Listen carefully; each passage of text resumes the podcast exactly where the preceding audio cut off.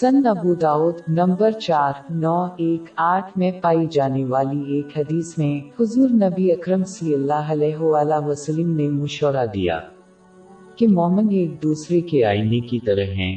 اس کا مطلب یہ ہے کہ اسی طرح کوئی شخص آئینے کا استعمال کرتا ہے تاکہ ان پر کسی ظاہری نقائص کو دور کیا جا سکے۔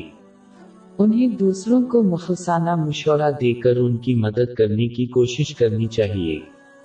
تاکہ وہ اپنے کرداروں سے کسی بھی بیرونی اور اندرونی نقائص کو دور کر سکیں۔ اسی طرح ایک مسلمان آئینے میں دیکھنے کے بعد اپنے جسم پر ظاہری عیب چھوڑنا ناپسند کرتا ہے۔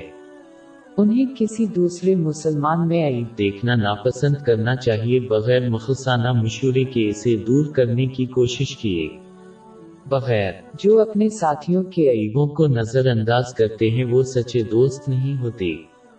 ایک سچے دوست کے طور پر ہمیشہ ان کے ساتھی کی زندگی کو دونوں جہانوں میں بہتر بنانے کی خواہش ہوگی۔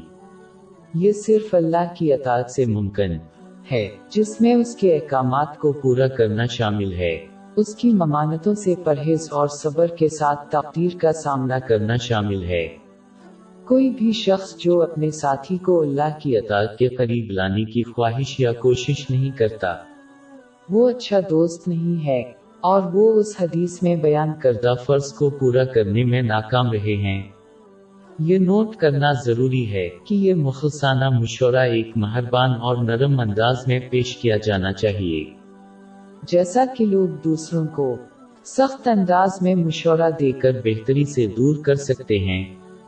اس کے علاوہ یہ دوسرے شخص کی شرمندگی سے بچنے کے لیے نجی طور پر کیا جانا چاہیے۔ اور یہ اسلامی تعلیمات کے مطابق ہونا چاہیے۔ جیسا کہ ایک جہل کا مشورہ اچھا اور بہتری کا باعث نہیں بنتا۔